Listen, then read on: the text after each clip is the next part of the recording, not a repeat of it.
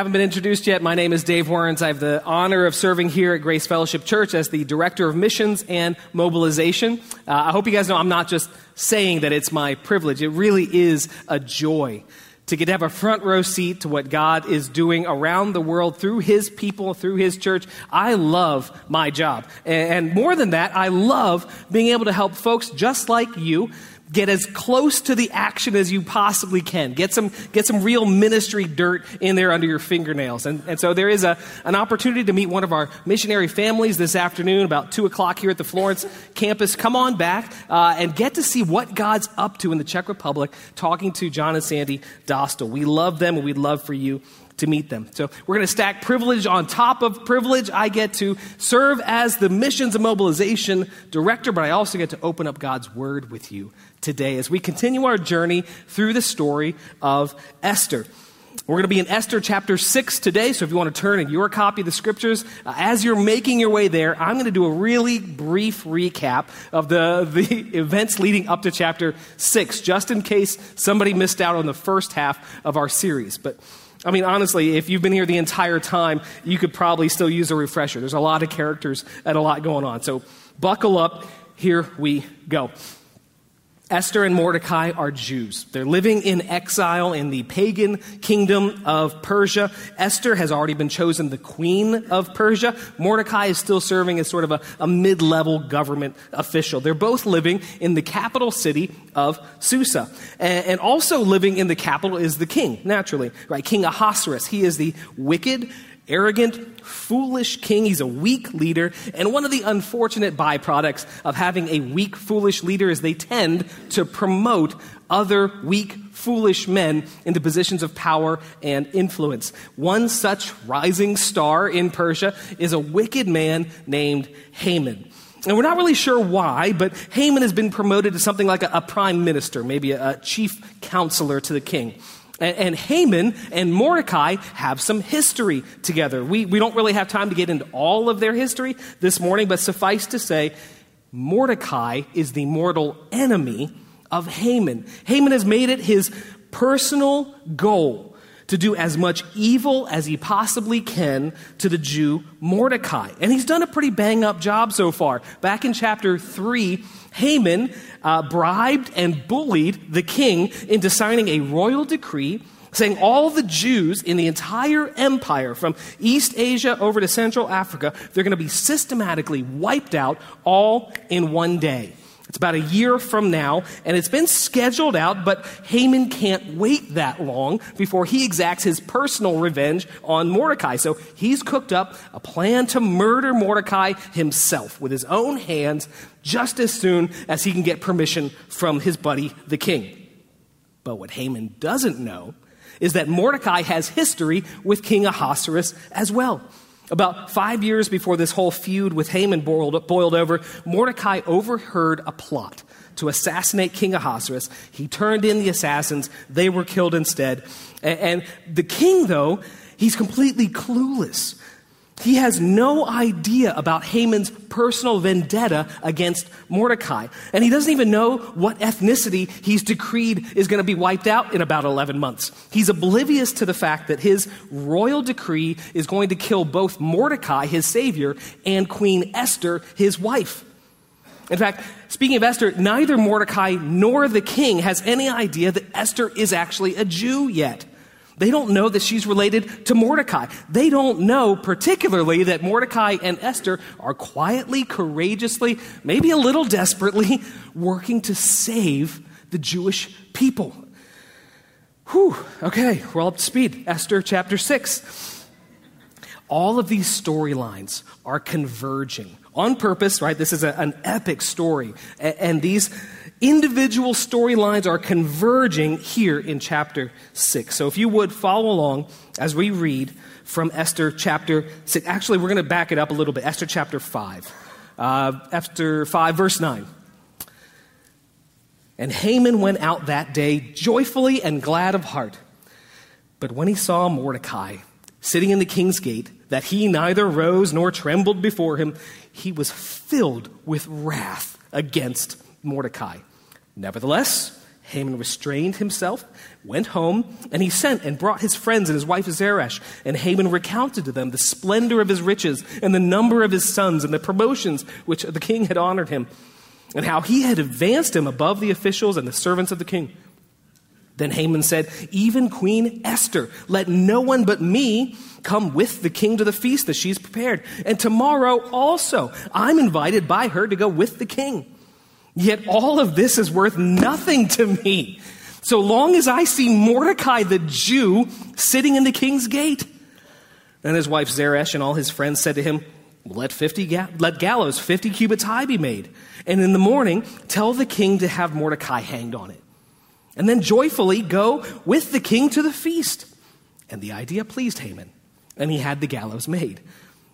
Chapter 6. And on that particular night, the king could not sleep. And he gave orders to bring the book of memorable deeds, the Chronicles, and they were read before the king. And it was found out written how Mordecai had told about Bigthana and Teresh, two of the king's eunuchs who had guarded his threshold, who were, had sought to lay hands on King Ahasuerus. And the king said, Well, what honor or distinction was bestowed on Mordecai because of this? The king's young men who attended him said, Nothing was done for him. And so the king said, Who's in the court? Now Haman had just entered the outer court of the king's palace to speak to the king about having Mordecai hanged on the gallows he had prepared for him. And the king's young men told him, Well, Haman is here, standing in the court. And the king said, Well, let him come in. So Haman came in, and the king said to him, What should be done to the man whom the king delights to honor? And Haman said to himself, Who would the king delight to honor more than me?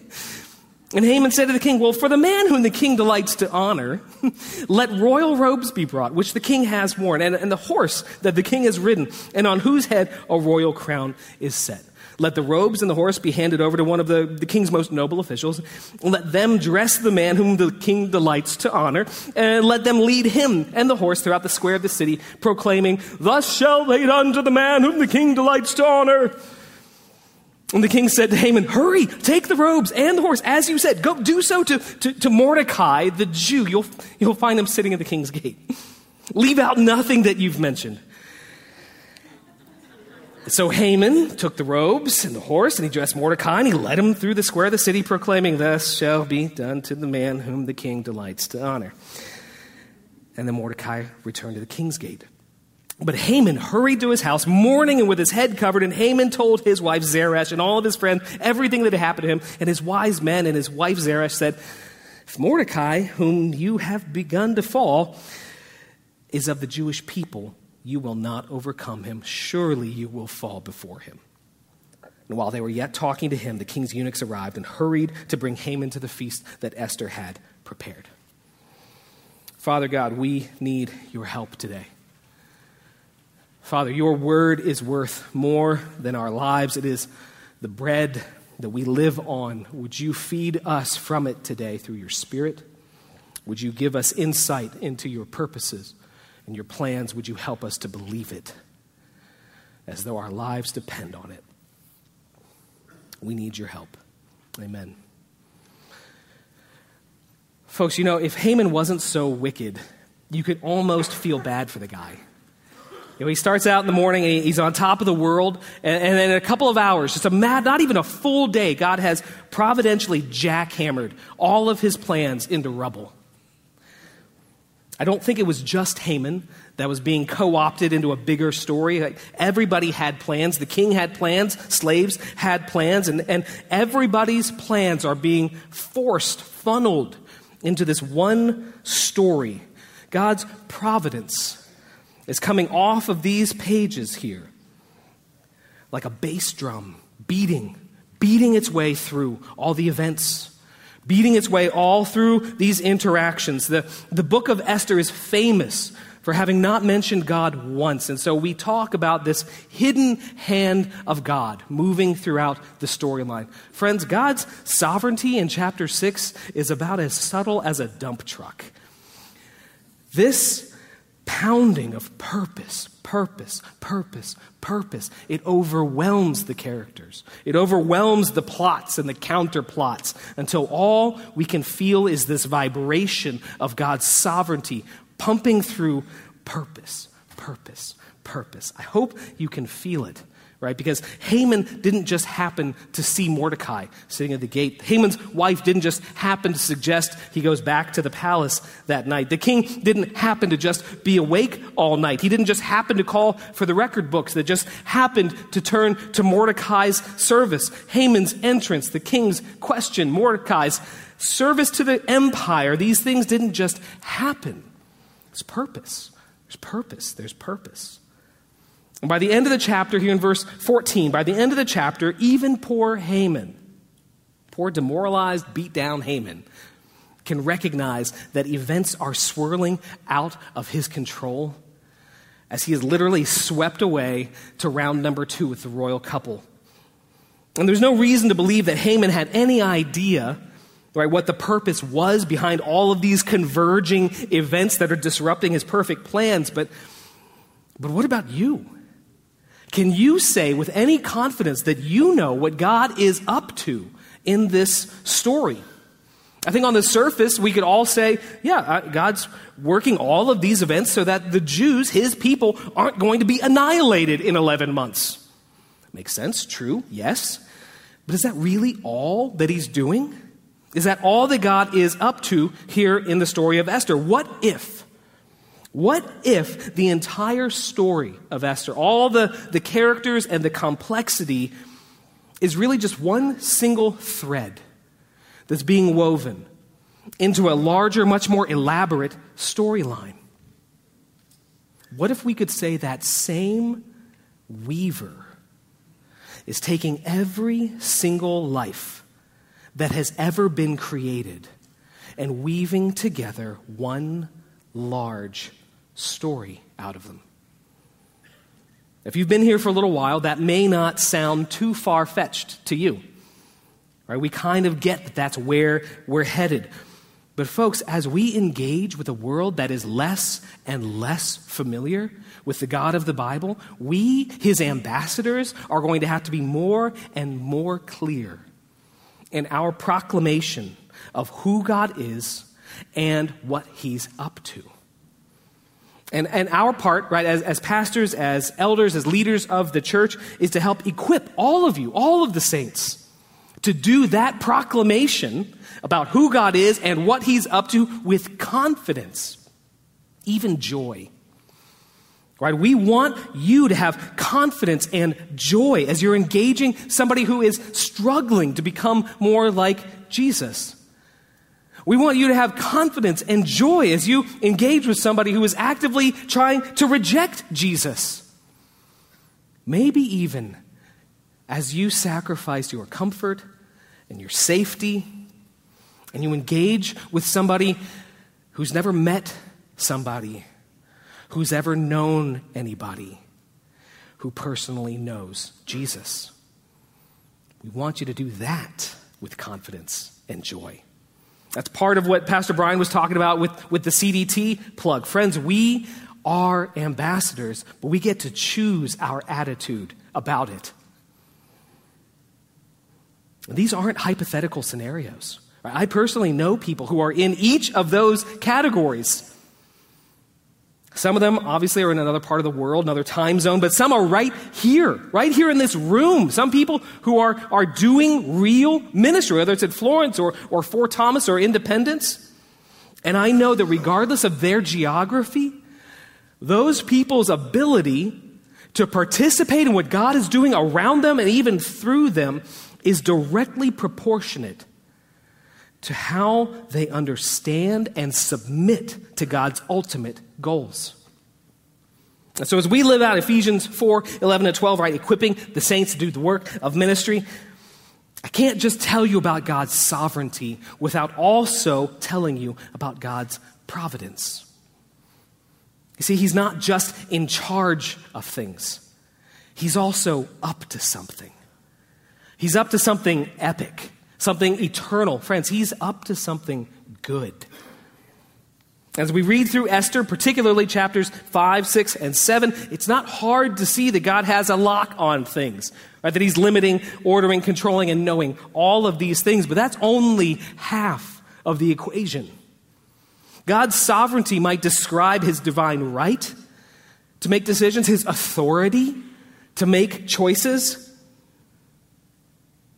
Or, or say another way, uh, God's role as the creator of the universe says that he has the sole right to choose which threads get woven the dark threads and the light threads, which ones to cut short, which ones to leave long. It's all his prerogative. That's what sovereignty means, and we embrace that. But providence says he's using that authority to weave together something beautiful. We also believe that.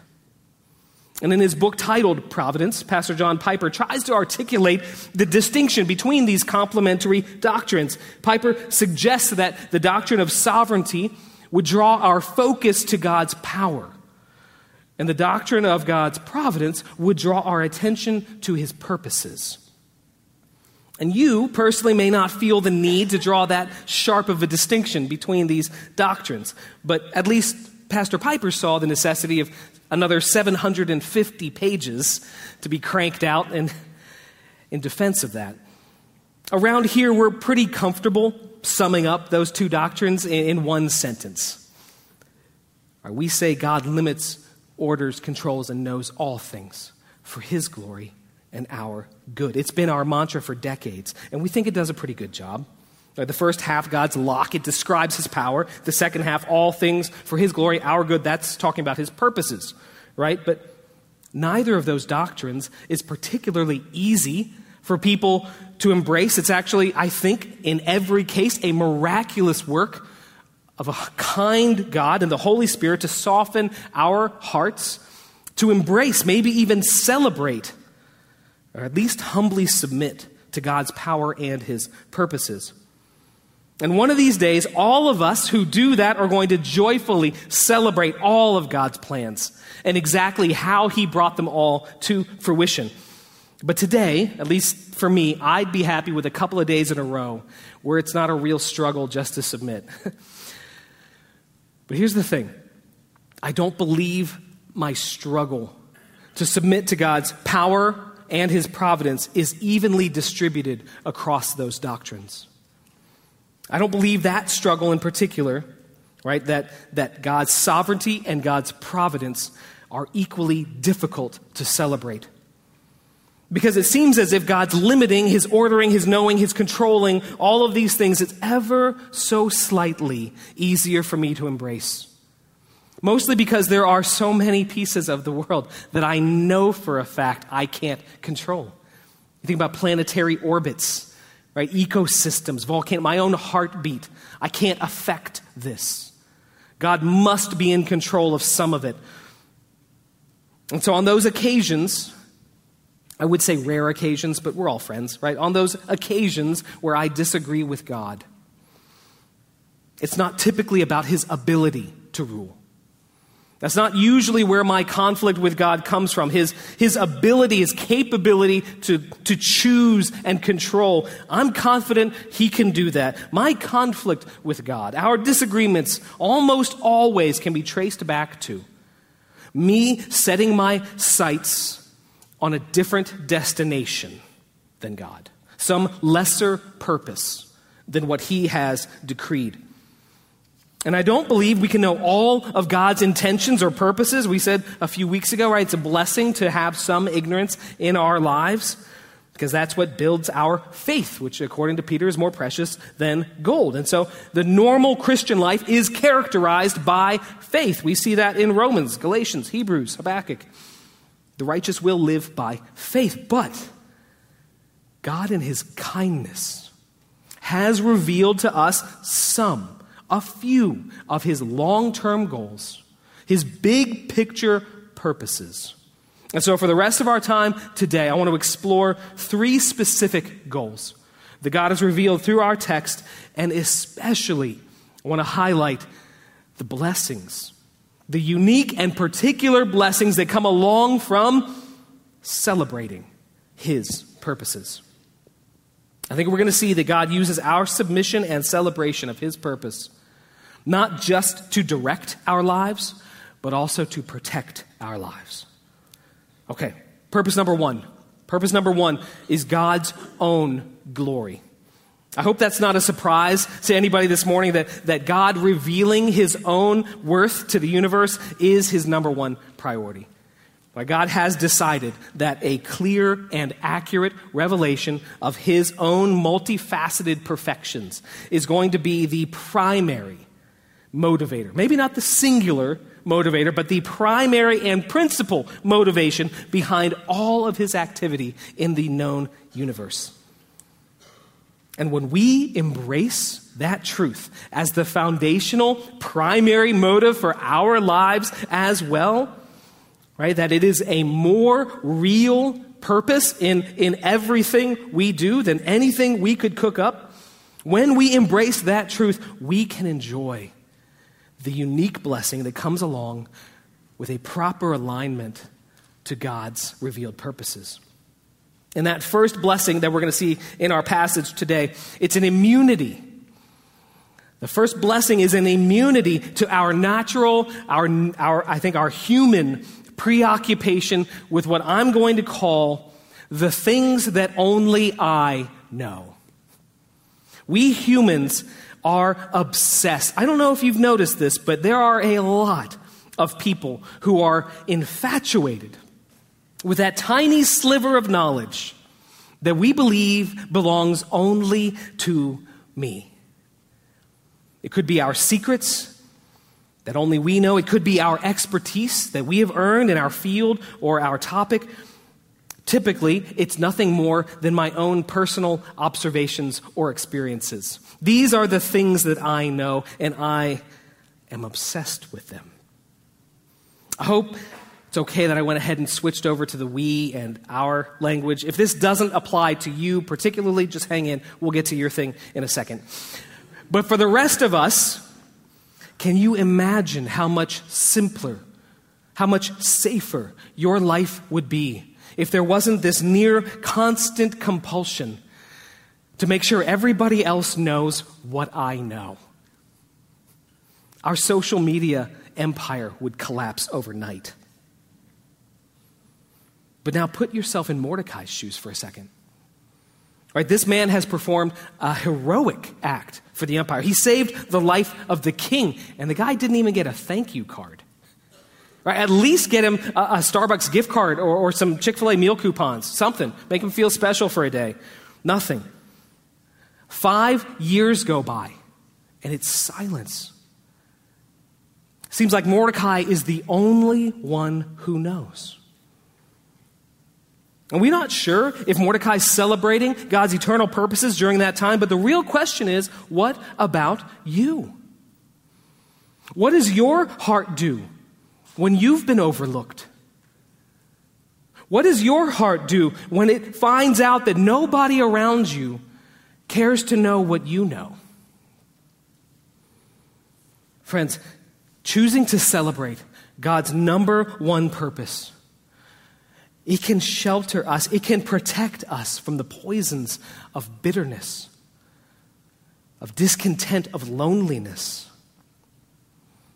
But maybe that's not you. Maybe that's not your struggle here today. Maybe your struggle comes from the other side of the spectrum. Maybe you need protection from the other side where it's not that you're the only one who knows, but it, but it seems like maybe you're the only one who doesn't know. Again, in this chapter, we see the king talking about Mordecai. We see Haman talking about Mordecai. We see the king and Haman talking to each other about Mordecai. Seems like the only person not talking about Mordecai is Mordecai. They're talking about his past, they're talking about his present, they're deciding his future in his absence. Has that ever happened to you? Have you ever found yourself outside the circle and everybody seems to know something you don't know? How do you feel? What does your heart do? Are you discouraged, anxious, outraged, or just, just lonely? Friends, when we truly celebrate God's first and primary purpose, the pursuit of his own glory in our world, we get to enjoy the blessing that Pastor Tim Keller calls the freedom of self forgetfulness. And it is a real blessing, folks. Keller says this is gospel humility. Blessed self forgetfulness, not thinking more of myself as in modern cultures or less of myself as in the traditional cultures, simply thinking of myself less. This freedom from obsessing over the things that only I know or being anxious about the things that only I don't know. Friends, that is not a small thing. We could stop there. I think we could all rest in that and use a little break, but there are more blessings to come. The second blessing we're going to see in this chapter comes from embracing God's other purposes. Seeing, celebrating, embracing that God's sovereignty is working all things together for the good of his people. And so, displaying his multifaceted perfections is without a doubt his primary divine purpose in all of his activities. But that doesn't mean it's the only thing on his mind. Again, Pastor John Piper has done a remarkable job convincing people around the world that God's glory and our good are really just two sides of the same coin. And he's certainly not the first pastor or theologian to put that theory out there, and, and he has convinced a lot of people of that connection. I'm convinced, but you don't have to be. Because at the end of the day, you don't reckon with me. You don't reckon with, with John Piper or Jonathan Edwards. You have to reckon with God's word about what he says his purposes are. And friends, the scripture leaves in no uncertain terms God's intent to do good for his people. 1 Corinthians 2, Paul says to the church, As it is written, no eye has seen, no ear has heard, no heart has imagined what God has prepared for those who love him. Psalm 31 says, How great is your goodness, which you have laid up for the people who fear you. Of course, our, our favorite Romans 8 28 has become quite popular. Right? We know that in all things God works for the good of those who love him and have called according to his purpose. The most powerful, wise, creative, and kind being that has ever existed has chosen to bend his limitless resources for the personal goal of doing good for you. Just sit in that for a second. Of course, that assumes that you're one of those people who joyfully submits and celebrates his first purpose, right? But the real problem for us, the real problem that I see is that entirely too many people have humbly submitted to that first goal while simultaneously ignoring God's other goals. I'm not 100% sure you can do that while you are joyfully celebrating, but I definitely know you can do that while you're humbly submitted. And so that if that's you today, right? If you're sitting here and by God's grace and the power of the Holy Spirit, you have said, "You are God, I am not. I submit to the reality of Christ's divinity and work on the cross."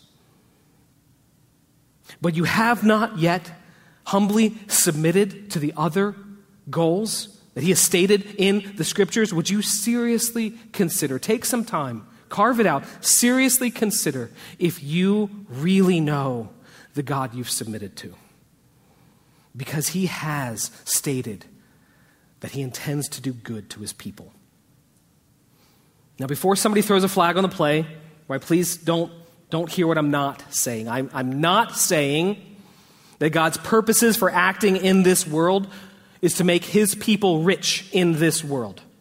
That's not what we're talking about. His goal is not for you to always be healthy. His goal is not for you to always come out on top and ahead. That is not what we're saying. He is definitely not limiting, ordering, controlling, and knowing all things in our world so that you can go out and get yourself some sweet calf implants and a Bugatti. Okay? That is not the God we serve. This is His universe. This is His goal. And so he gets to decide what it means when he says he does good for his people. But when he says it's good, I think we can take his word on it confidently. Meaning, I don't think we need to be worried about God somehow confusing for your good with good for you. As if he's out here passing out multivitamins and fish oil, right? A little bed of kale with some cauliflower rice. Right? That's not our God. This is the God who invented music. This is the God who thought up the northern lights. Friends, he gave us sex.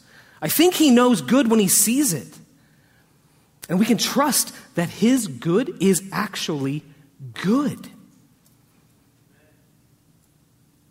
The reason I know we need to be serious about celebrating this goal is because I talk to too many people, too many Christians, who would say they embrace God's sovereignty, and yet they are diving headlong into these extremes of, of rationalization or fatalism.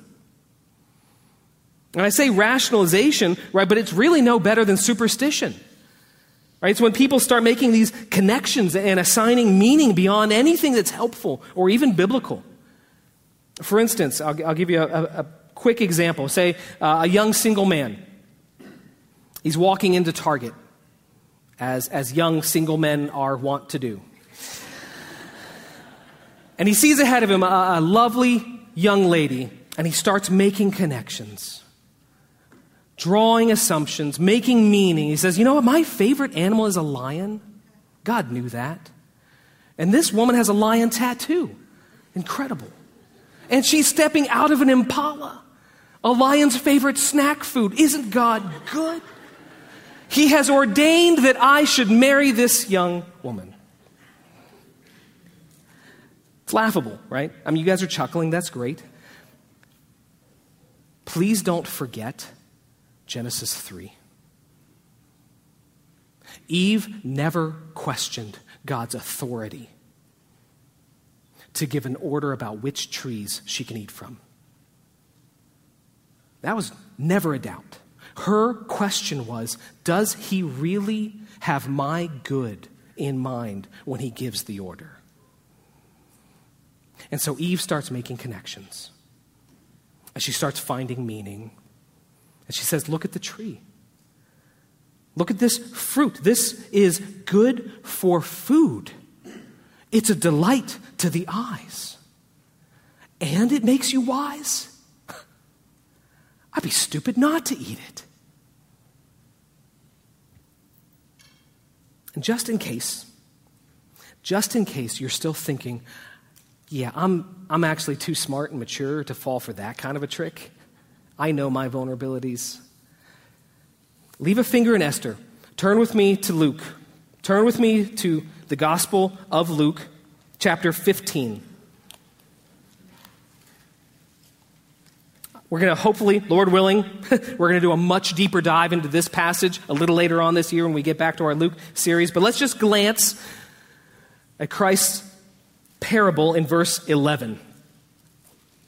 Jesus said to the crowd, there was a young man who had two sons. And the younger of them said to his father, Father, give me the share of the property which is coming to me. And he divided his property between them. And not many days later, the younger son gathered all he had and took a journey to a far country where he squandered his property in reckless living. Let's try to follow the young son's logic here. Let's see if any of that sounds familiar to you. Or the younger son says, I want a life that feels better than the one I currently have. And these desires are natural, they're normal. And so it must be okay for me to pursue them. In fact, look, God's already provided all the resources and the opportunity that I need. I just have to bend the rules a little bit. It worked. You see, I can have it all. My father's not dead, and I get my inheritance. I can live the good life. It's a win win. Friends, this is a well worn path of rationalization. And it has led to incalculable misery in a myriad of forms. Everything from, from overeating to adultery, And those aren't hypotheticals. How much heartache, how much shame, how much waste could have been avoided by choosing to celebrate God's plan to do good for his people on his terms, not ours. That's what celebrating looks like. So, the other side of the spectrum, it's a little bit more obvious. So, I think we do a slightly better job of addressing it, but it is worth mentioning. A consistent celebration of God working everything to our good and His glory is also going to safeguard your life against fatalism. This idea that nothing in my life even matters. None of it's any good and none of it's going anywhere. God's going to do what God's going to do. I'm just along for the ride. Haman actually proves this point with his life. Because in, in the end of chapter 5, we saw him deeply in fatalism. And then swinging over in the middle of chapter 6 to where he's lifted up by superstition. Who else would the king want to honor? Only to fall back into fatalism at the end of chapter 6, where he's humiliated. It's no surprise he doesn't celebrate, he doesn't submit. Right? He's not one of God's people. All of his ends are not going to work together for good. But what about you? Are you swinging between the two extremes? Or have you found the peaceful center celebrating God's good goals? Now, I don't actually think that this purpose is what Haman most clearly demonstrates. Now, I, I, think Haman is more clearly, more closely connected to our final divine purpose. Purpose number three God has set a personal goal to humiliate his enemies.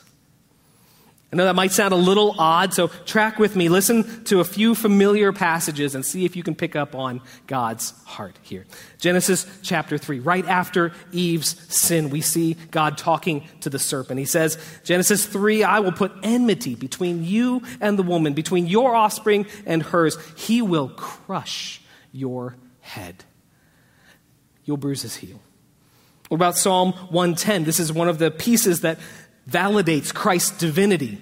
But pay attention. Psalm 11, Psalm 110, verse 1 The Lord said to my Lord, Sit at my right hand until I make your enemies your footstool. What about Colossians chapter 2, verse 13? Again, positive uh, affirmation of our salvation, right? This is Paul saying, You who were dead in your trespasses and the uncircumcision of your flesh, God made alive together with him, having forgiven all of our trespasses by canceling the record of debt that stood against us with its legal demands. This he set aside, nailing it to the cross. He disarmed the rulers and the authorities and put them to open shame, triumphing over them in him. Or Psalm 37. Verse 12 The wicked plot against the righteous and gnash their teeth at them, but the Lord laughs. So, one of the few places we get to see God laughing. What does he laugh at? The Lord laughs at the wicked, for he knows their day is coming. Friends, I know, again, the, the, the, deliberate goal of humiliating another person, it can be a little off putting. It sounds more like something you'd see on a, on a villain character, right, than a, than a just and merciful God. But here's the key distinction we're talking about God's enemies, not yours. God is going to humiliate his enemies, right? Not just the people who don't like us.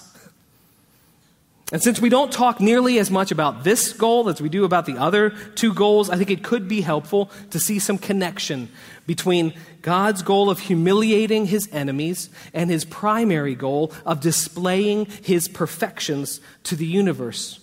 So before we get back to Esther, would you turn to Isaiah? Isaiah chapter 42. See a few verses that, that tie these two goals together. Isaiah chapter 42, we're going to start in verse 5. Isaiah says, Thus says God the Lord, who created the heavens and, and stretched them out who spread out the earth and what comes from it. He gives breath to the people on it and spirit to those who walk in it. I am the Lord. I have called you in righteousness. I will take you by the hand and keep you. I will give you as a covenant to the people, to a light of the nation for the nations, to open the eyes that are blind, to bring out the prisoners from the dungeon and, and from the prisons those who sit in darkness. I am the Lord. That is my name. My glory I give to no other, nor my praise to carved idols. I mean, that's, that's classic God, right? Sticking to his guns, staying focused on his main thing, revealing his glory to the universe. And you can even see in verse 7, he, he weaves in his second goal, his second purpose, our great good. Look at verse 7. He opens the eyes that are blind. He brings out the prisoners from the dungeon. He, he, from the prisons, those who sit in darkness. And then in verse 8, he says, I am the Lord. That is my name. My glory I give to no other, nor my praise to carved idols. Friends, he could have stopped there. We know that no purpose of the Lord could be thwarted. He could have just said, I'm going to do that. But he didn't. Skip down to verse 17. Skip down to verse 17. He says, They are turned back and utterly put to shame. Those who trust in carved idols, those who say to the metal images, You are our God. Friends, the contrast here highlights the value difference. It's not enough that God wants to win. It's not enough that he's going to win in the end. The gap between his infinite worth and these cheap wannabe knockoffs is so wide, it's embarrassing. It's not just that God's going to win gold dominantly, and then somebody else will finish a distant second and get silver. Friends, he's not even going to share the podium with these hacks. He will humiliate them. Again, it is so important that we recognize these are his enemies, not ours. Right? These are not the people who make fun of us or persecute us, even kill us. Because one of the ways that God is going to humiliate his true enemies is by rescuing and redeeming some truly wicked people and then adopting them into his family. Such were some of us. Lord willing, we're going to get deeper into that in a few weeks as we wrap up the series. We have to ask if God's goal of humiliating his enemies doesn't guarantee that he's going to beat the snot out of mine, what exactly are we celebrating here? If you turn back to Esther 6, I think we're going to see two very good reasons why we want to celebrate this purpose. Two good reasons that only happen when we celebrate this big picture goal, or, or at the very least, we humbly submit to it.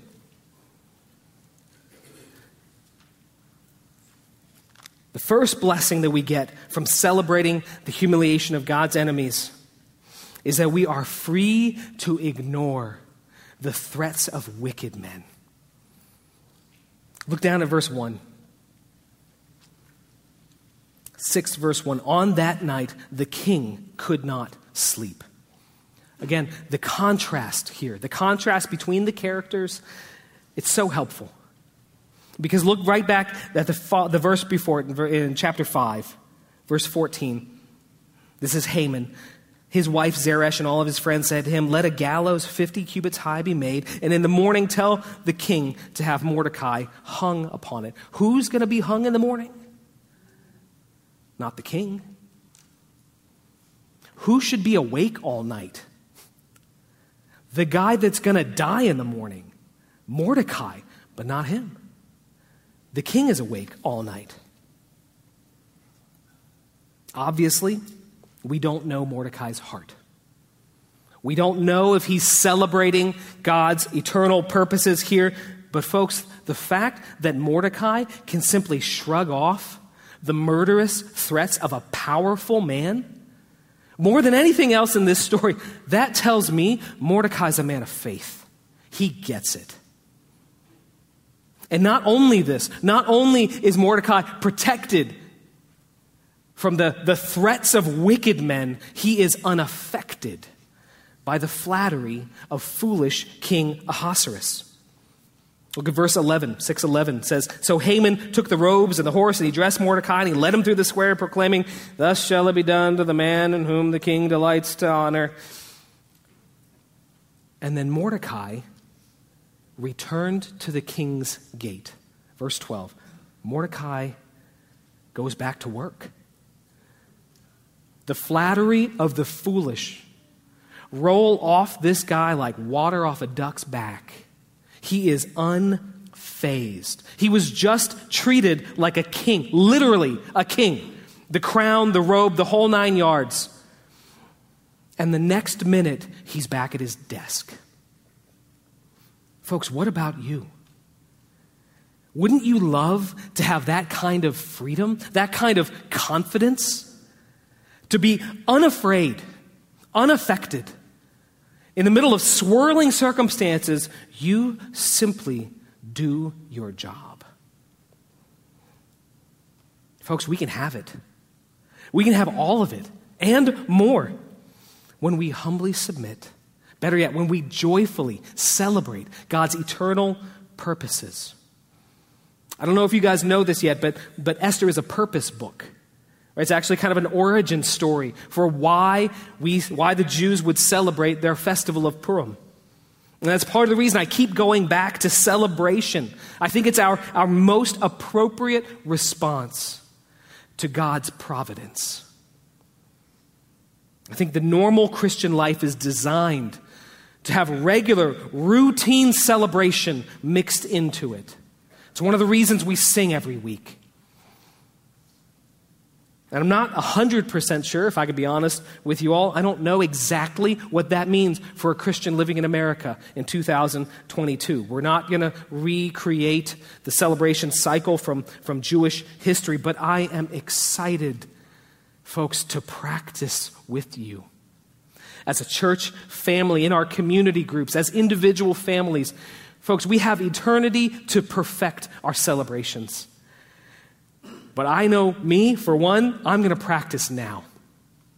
So we're going to sing loud, and we're going to eat good food, and we are going to enjoy our good God. And we're going to get back to work. Because fearful, anxious Haman was humiliated and rested, confident, unfazed Mordecai got back to work.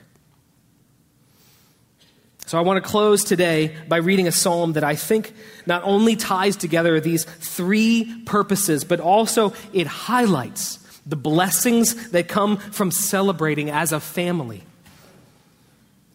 If you're physically able, would you stand with me as we read Psalm 73? It's a psalm of Asaph.